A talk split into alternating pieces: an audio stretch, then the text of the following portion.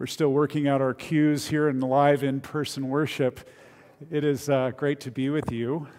Uh, welcome again, everybody at home, staying warm and cozy, we hope, and everybody here who braved the elements to get here.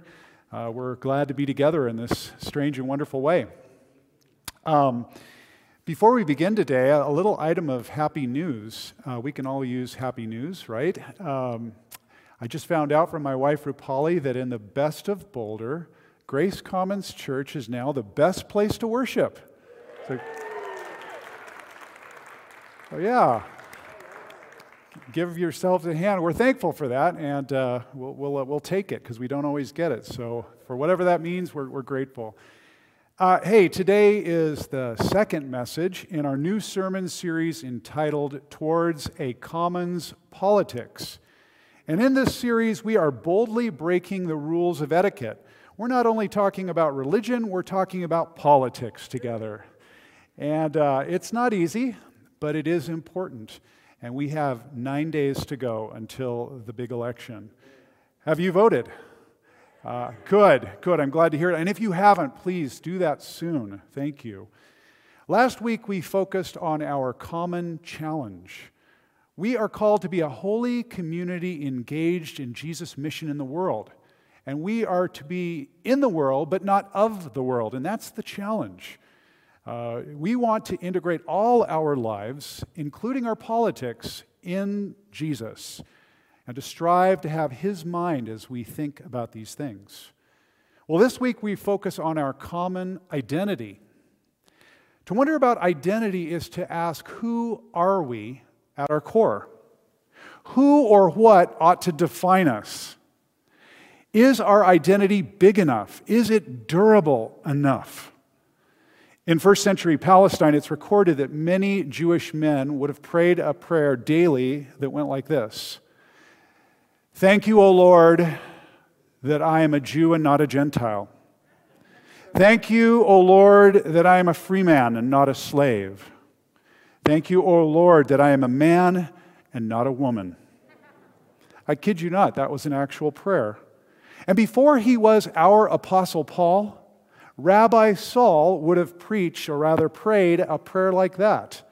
But when he met Jesus Christ, everything changed.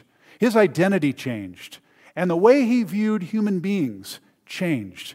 And he wrote about it in a little letter called the Letter to the Ephesians and we're going to look at it. We're going to start in chapter 2 at verse 11, but let me tell you what's been going on.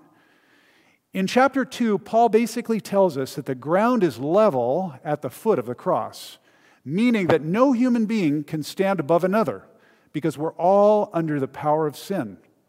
We have all sinned and fallen short of the glory of God, as Paul says elsewhere. But he says we are dead in our trespasses and sins in which we once lived according to the powers of the world. But in Jesus Christ, God has saved us by His grace. We can't save ourselves, God has saved us. And now we are alive, made new in Jesus. And that changes everything. It changes who we are at our core, and it changes the way we relate to one another. We pick it up at chapter 2, verse 11. Let's look at it. Paul writes, Therefore, remember that formerly you who are Gentiles, non Jews, by birth and called uncircumcised by those who call themselves circumcision, which is done in the body by human hands, remember that at that time you were separate from Christ, excluded from citizenship in Israel, and foreigners to the covenants of the promise, without hope and without God in the world. But now, in Christ Jesus, you who once were far away have been brought near by the blood of Christ. For he himself is our peace, who has made the two groups one and has destroyed the barrier, the dividing wall of hostility, by setting aside in his flesh the law with its commands and regulations. His purpose was to create in himself one new humanity out of the two, thus making peace and in one body to reconcile both of them to God through the cross, by which he put to death their hostility. He came and preached peace to you who were far away and peace to those who were near. For through him we both have access to the Father by one Spirit. Consequently, you are no longer foreigners and strangers, but fellow citizens with God's people and also members of his household, built on the foundation of the apostles and prophets, with Christ Jesus himself as the chief cornerstone. In him, the whole building is joined together and rises to become a holy temple in the Lord. And in him, you too are being built together to become a dwelling in which God lives by his Spirit. This is the word of the Lord. Thanks be to God. Let's pray together. Lord, we thank you for this word written by the apostle so long ago, and we pray now that your Holy Spirit would lead us to consider what it means for us today. For Jesus' sake, amen. In the first century, most Jews saw the whole world, all human beings, divided into two camps Jew and Gentile, us and them, God's people and the Goyim, the rest of the dirty world. To give us a vivid sense of this division, John Stott, in his commentary on Ephesians, quotes William Barclay, and he writes this The Jew had an immense contempt for the Gentile. The Gentiles said the Jews were created by God to be a fuel for the fires of hell. God, they said, loves only Israel of all the nations that he had made. Until Christ came, the Gentiles were an object of contempt to the Jews. The barrier between them was absolute. If a Jewish boy married a Gentile girl, or if a Jewish girl married a Gentile boy, the funeral of that Jewish boy or girl was carried out. Such contact with a Gentile was the equivalent of death. Herod's temple in the first century in Jerusalem at the time of Jesus reflected these realities. You can see it there. The temple was built with a series of concentric walls, all of them aimed at separation. The inmost wall separated a holy God from the rest of humankind. The next wall separated laymen from uh, priests. And then there was a wall separating the men from the women, and finally a seven foot stone barricade that separated all Jews from all Gentiles. And on this outer wall, there was a sign posted. And this sign has been discovered uh, by archaeologists, and you can go see it now in Istanbul, Turkey. And here's what it read no foreigner, no Gentile, in other words, may enter within the barrier and enclosure around the temple. Anyone who is caught doing so will have himself to blame for his ensuing death. In other words, trespassers will not just be prosecuted, they will be executed. For first century Jews, especially men, the whole world was seen with walls and labels. And these sorted the earth's inhabitants into religion and ethnicity and gender and geography. Some were in God's chosen people, and the rest were out, the Goyim, the Gentiles. And the temple was the ultimate symbol. You know, it's our human nature to use walls to divide the world into us and them. We do this all the time. Walls and labels do this. There are those who look like us and those who don't. There are those who worship the way we do and those who don't. There are those who hold a certain passport and those who don't. Those who watch a certain news channel and those who don't. Those who vote like we do and those who don't. Friends, this is tribalism. It's deeply rooted and it's dangerously divisive. It's symbolized by walls walls on our property, walls around our churches, walls at our borders, walls in our hearts. This deep distrust, this division, this disharmony afflicts our human race. And the Bible tells us that this division is a result of sin, of our willful disobedience against God, and it has broken apart our relationship with God and all uh, the rest of us. How then does God address sin? God does it through the death and resurrection of Jesus Christ. Jesus breaks down our walls. Jesus heals our division. Jesus reunites our broken humanity. As the diverse peoples of this world put their trust in Jesus Christ, Jesus' church reflects their diverse beauty. The body of Christ is composed of every nation, tribe, and tongue. Now, all human beings who bend the knee to King Jesus are his royal family, regardless of the labels that they've used in the past. Jew, Gentile, it doesn't matter anymore. All human beings come together as one as they trust in Jesus Christ. And this applies not just to religion, it can apply to politics. Very often, political powers use labels to co opt and divide God's people. One of the most chilling examples, of course, was Nazi Germany. And I know some about this through my family. My dad was born in Berlin in 1934. He remembers as a child seeing the huge Nazi rallies and parades. He even saw Hitler. My grandparents were committed Christians, but they chose to worship privately apart from the Lutheran Church. To them, too many Lutherans at that time had become Deutsche Christen, the nationalist German church that aligned itself with Hitler and the Nazi agenda. And this was the flag of the Deutsche Christen. The Nazis were all about walls and labels, all about defining identities and determining destinies. They even prescribed certain accepted names for German children. My dad's name is Sigmar. That's my middle name, and it means great victory. Back in the mid 1980s, the year I lived in London, I went over to Germany to see my grandmother and my uncle. And my grandmother showed me uh, the birth documents from my dad and my uncle, and she showed me the little booklet that accompanied them with the accepted German names in them.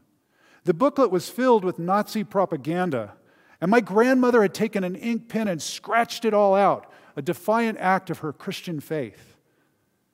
Nazi politics sought to co opt Christian identities. And in some cases they succeeded, but in my family, thank God, they did not. Tragically, the Deutsche Christen gave up their expansive identity in Jesus for the narrow parody of the Nazi party.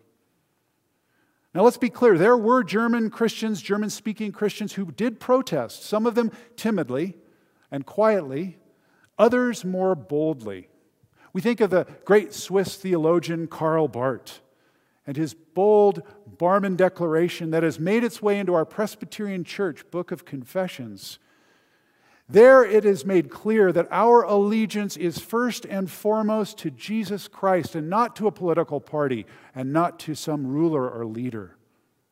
We think not only of Barth, we think of his colleague Dietrich Bonhoeffer, the younger German theologian and pastor in his underground seminary, and how he resisted Hitler and was killed for it at the end of the war.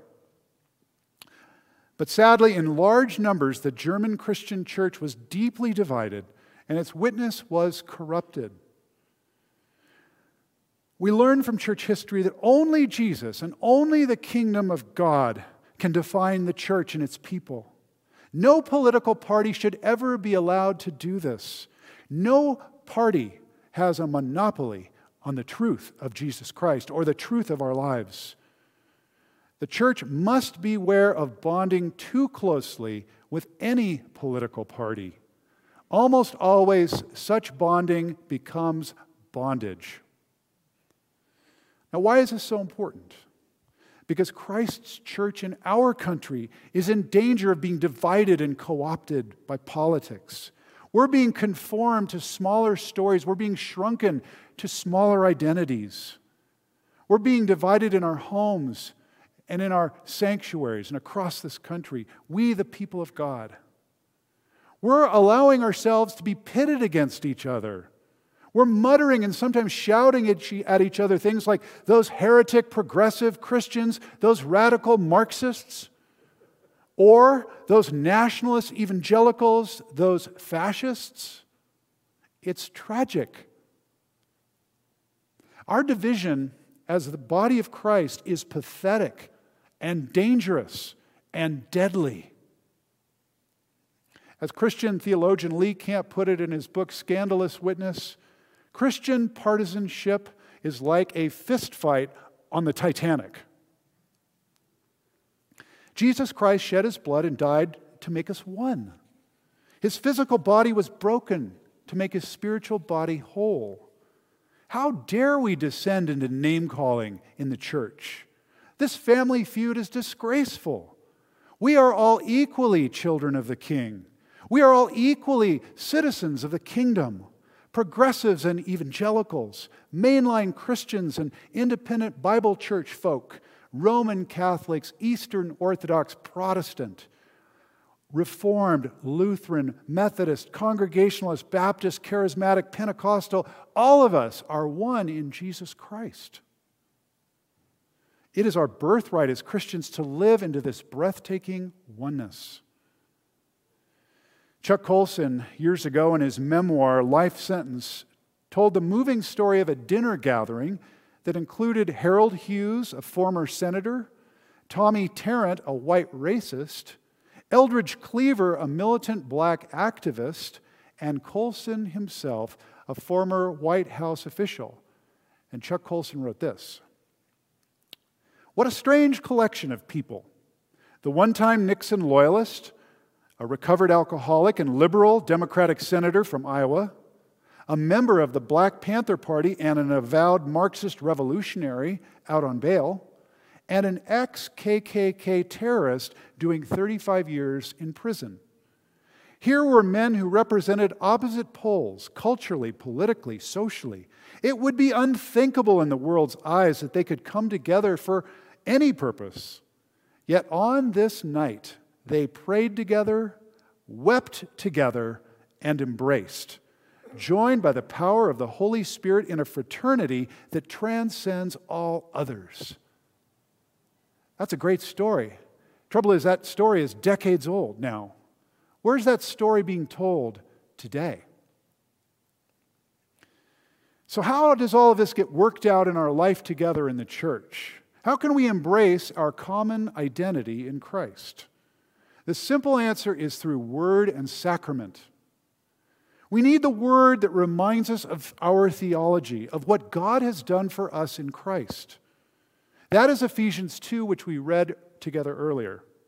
But we also need the word which reminds us of our ethics. That is what we are to do in response to what God has done for us. We need a word like Ephesians 4. Let's take a look at 1 through 6. These are our marching orders as the people of God. There, Paul writes, As a prisoner for the Lord, then I urge you to live a life worthy of the calling you have received. Be completely humble and gentle. Be patient, bearing with one another in love. Make every effort to keep the unity of the Spirit through the bond of peace.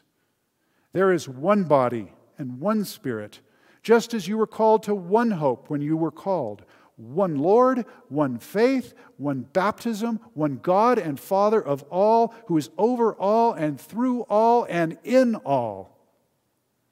This is how Christ's new community, the church, must live. Keep that up on the screens because we're going to unpack it very briefly. How does this all work out practically? Well, let's just think about that first phrase live a life worthy of the calling with which you have been called. That's the high calling. That's our ultimate identity, our core identity. That we are a new people, that we are the redeemed community, made new in Jesus Christ, where all our divisions have been broken down. That is our life worthy of the calling with which we've been called. We need to keep that in mind. And then when we interact with one another in the church, we need to be completely humble and gentle. How hard this is. What a struggle it is for us sometimes. But this is our discipleship, and we need God's help to do it. Then we're called to be patient, bearing with one another in love. Bearing with one another, it literally means putting up with one another. That's the challenge. And then finally, make every effort, Paul says, to keep the unity of the Spirit through the bond of peace. We've got to work at it. And it isn't easy. I don't pretend to say that. No, it's hard. We need the Lord's help. And so we need the Word. We also need the sacraments. We have two sacraments, as you're aware baptism and the Lord's Supper. If we have been baptized, we've been baptized into Christ, into his death and resurrection. This is our identity. This is who we are, every one of us. And this identity stands high above all other earthly identities, all other things that define us. I like again how Lee Camp put it in Scandalous Witnesses. He said this Baptism is the Christian's pledge of allegiance. Hear that again. Baptism is the Christian's pledge of allegiance. Wow. Do you believe that? That's our greatest pledge. That's our greatest identity. We are all united in one baptism. And we in Holy Communion all eat of one loaf. We drink of one cup. And Christ's physical body was split apart so that his spiritual body could be reunited. Remember that communion is not only communion with the Lord Jesus, but it's communion with each other and with all other Christians. Progressive, conservative, black, white, none of that matters. We are all one in Jesus. I don't know about you, but I'm hearing some disturbing whispers in the media right now. Maybe you've heard these as well. I'm hearing whispers of the possibility in our country of civil war. Yes, civil war in our country again. Some fear that our country is so divided in this election season that we could be pushed over the edge. God help us. And what a tragedy it would be if the church, Jesus' church in America, was no different. If we allowed our nation's deep divisions to make us build up walls again, and we're already starting to do it. It's happened before.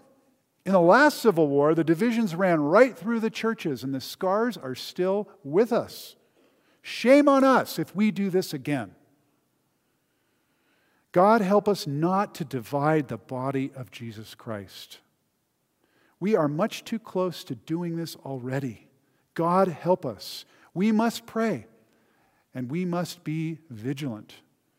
May we say, as the apostle wrote in his letter to the Galatians, where he said this He said, There is neither Jew nor Gentile, neither slave nor free, nor is there male and female, for you are all one in Christ Jesus. Let's pray together. Oh Lord, we acknowledge our brokenness and fallenness. We acknowledge how far short we fall of this great truth we've been studying together today. And we pray that you would apply to our hearts and lives whatever it is we must hear today and help us live it out. Help us to pray and help us to act in such a way that uh, we glorify you in this tough and difficult season before us. In Christ's name we pray. Amen.